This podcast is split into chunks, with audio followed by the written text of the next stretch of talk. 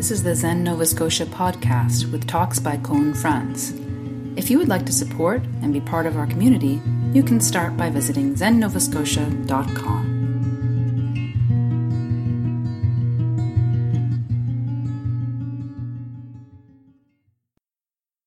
If you read Dogen for a while, you'll eventually come across a lot of teachings about how two things are the same thing. And one of the most well known is the assertion that Zazen and the precepts are one.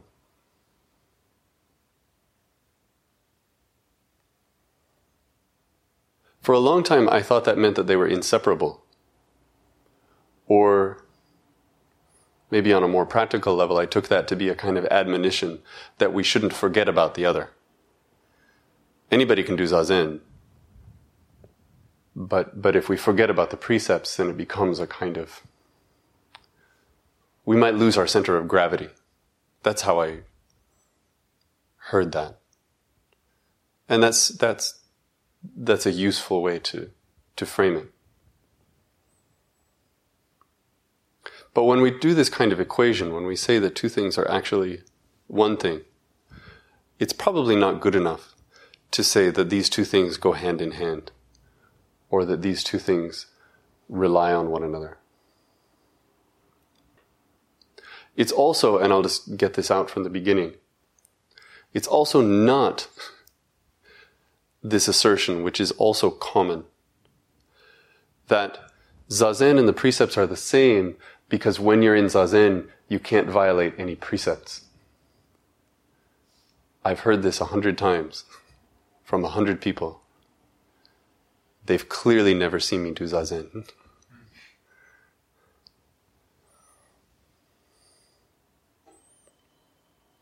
I want to start talking about the precepts as we prepare for a precept ceremony. And I want to start tonight by laying a particular kind of ground. I don't have the final word on the precepts or on anything but I want to offer a framework for understanding what they are.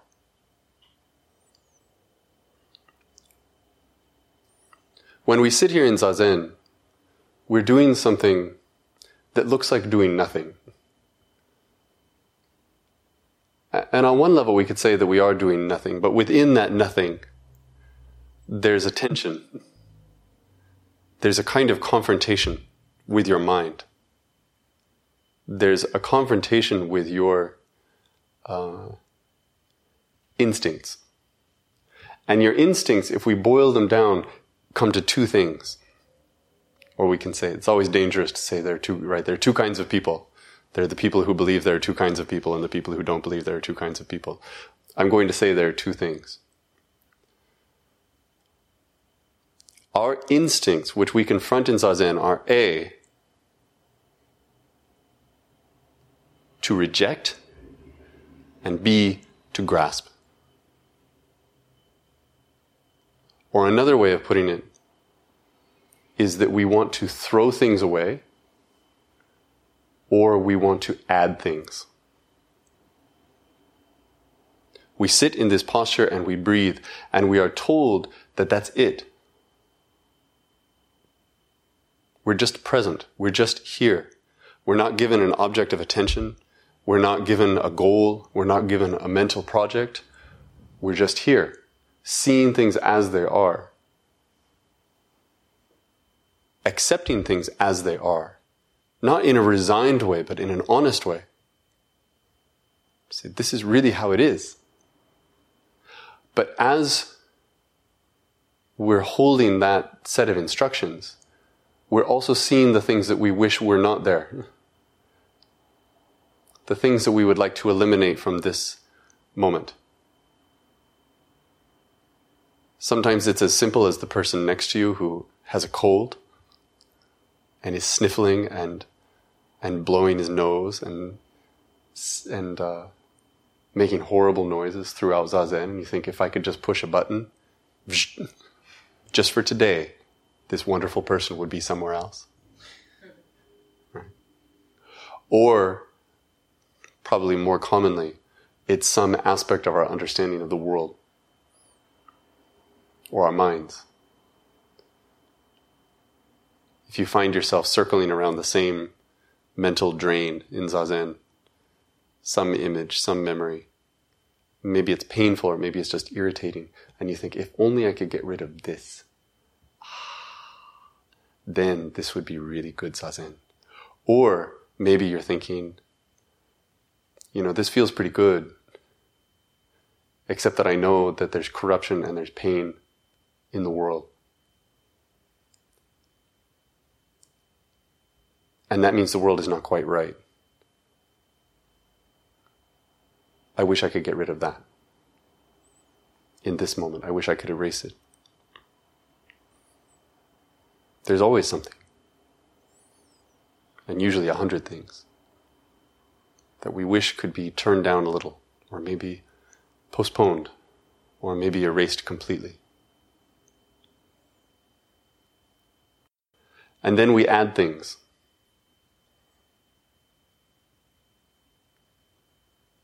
One of the most common instructions about Zazen is to don't add anything to Zazen.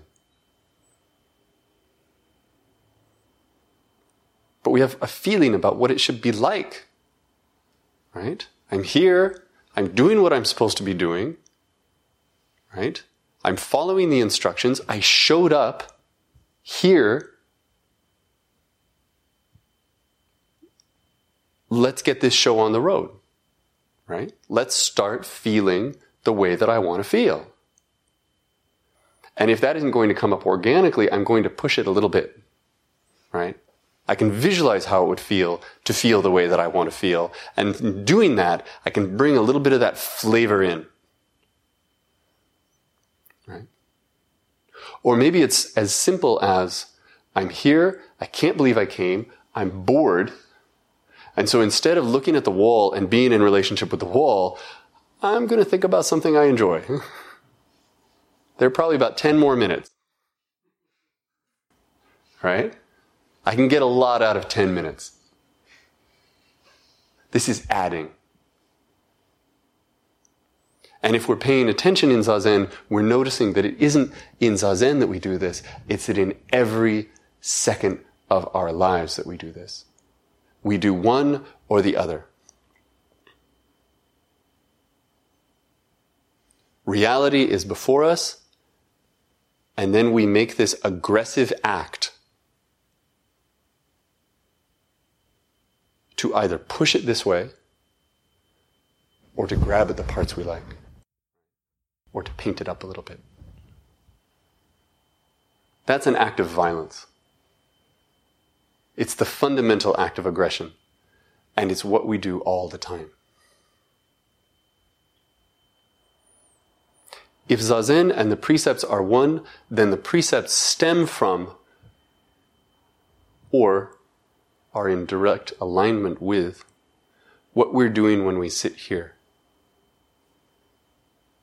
If our task in Zazen is to navigate that space between throwing away and adding, then our navigation of the precepts is the same.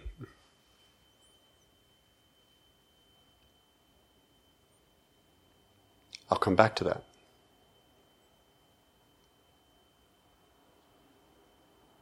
We imagine because we're because we can't help but imagine when we hear the precepts for the first time that there is some morality here that there is a right and a wrong. There is a right way to live and a wrong way to live. And in a practice that screams over and over, stop measuring your life, we suddenly have the ultimate metric for success. Am I following the precepts or am I violating the precepts? Am I good according to this new system or am I bad? How do I measure up? That's not how it works. The precepts don't come from on high. The precepts are not imposed. The precepts point to this neutral space. They point to the space of how things are. I have a favorite term in in uh, in the Buddhist words nyoho. Nyoho means to be in accord with the Dharma. Just in accord with how things are. It's the hardest thing. I'm, I'm going to ask Joanne to help me out here. Would you just hum a note? Everybody hum that note. Mm, everybody but Joanne stop. Okay, jump in again. Mm, okay, now, thank you. Now, Joanne, you can do that note or a different note. This time, please don't hum that note. Hum a note that you think is in harmony with that note.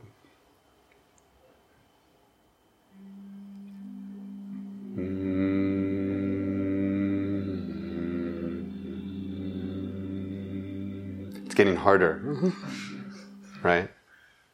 Now, one more with this little exercise. Any note you like, and this time I want you to consciously choose a note that does not work with that at all. Okay?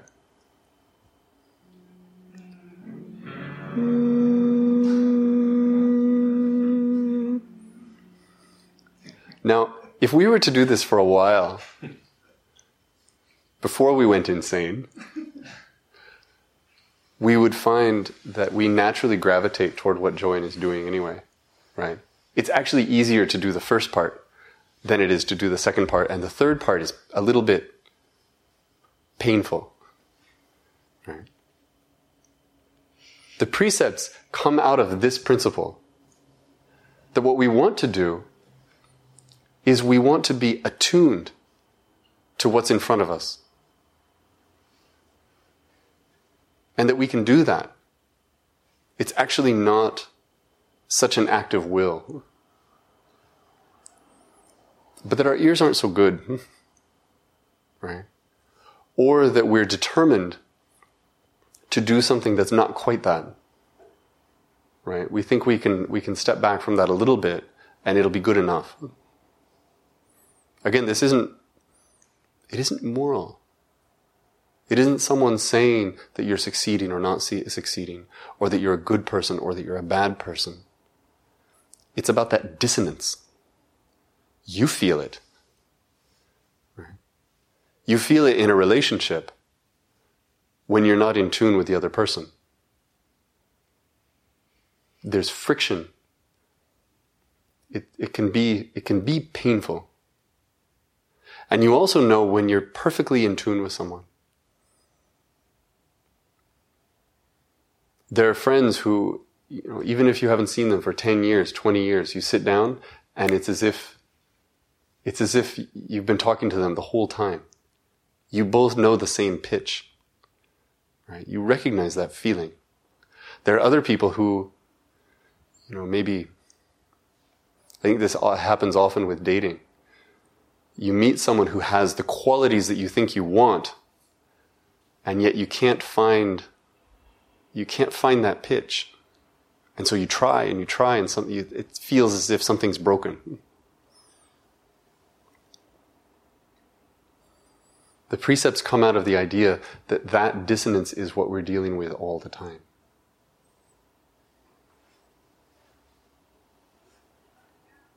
The three pure precepts are very, very simple. Do no evil, do only good, do good for the sake of others. If you're like me, the word evil is a little bit jarring. The fact is, it's not that uncommon in Zen literature, but I think that especially in the West, we kind of avoid the texts that like to use that kind of language. I've thought about this for a long time, what it is to do no evil. And again, I don't have the final word. But what makes sense to me as a starting point is that do no evil means don't throw things away and don't add to them.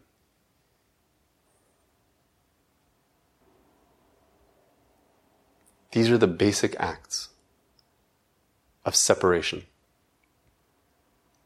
Don't do it. Do only good means exactly the same thing. do only good is to let things be as they are. I have another favorite word, ikasu. This is a verb that we could not possibly translate well. But it has to do with letting things be as they are. It's not to leave something alone. You know, it's not that if you see something there, you just don't touch it. It's that,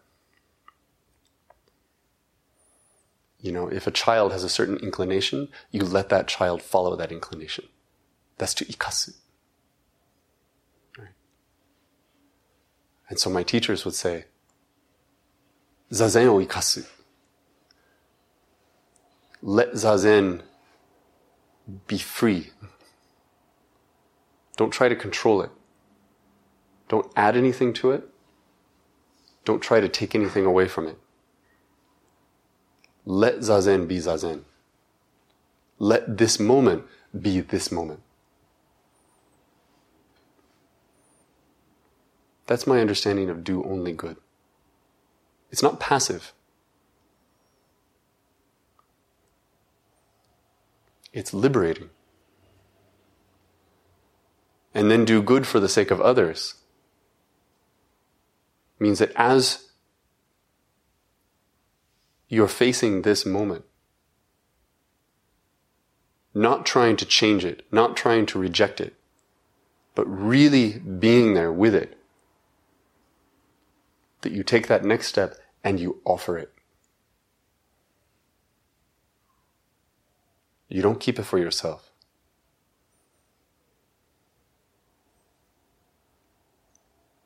You offer everything. Which is also zazen.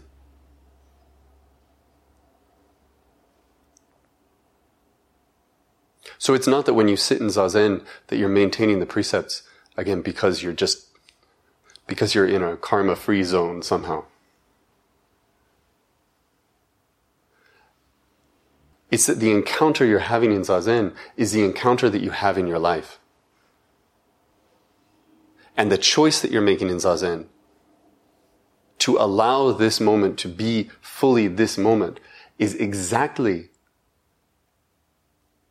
exactly the thing that we need to do in everything. We're playing it out. And when we get into the rest of the precepts and we talk about killing and stealing and lying and about sex, it comes back to the same set of questions all the time. Are you trying to manipulate the moment? Are you trying to control it?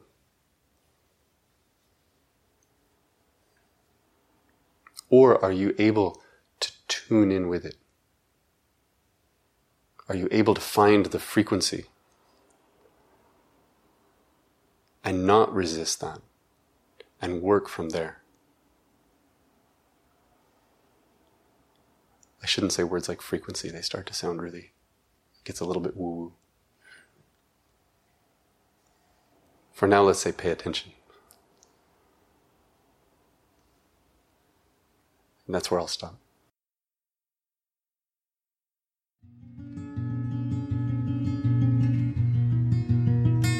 For more information about Zen, our practice, and how you can support and take part in our community, please visit zennovascotia.com.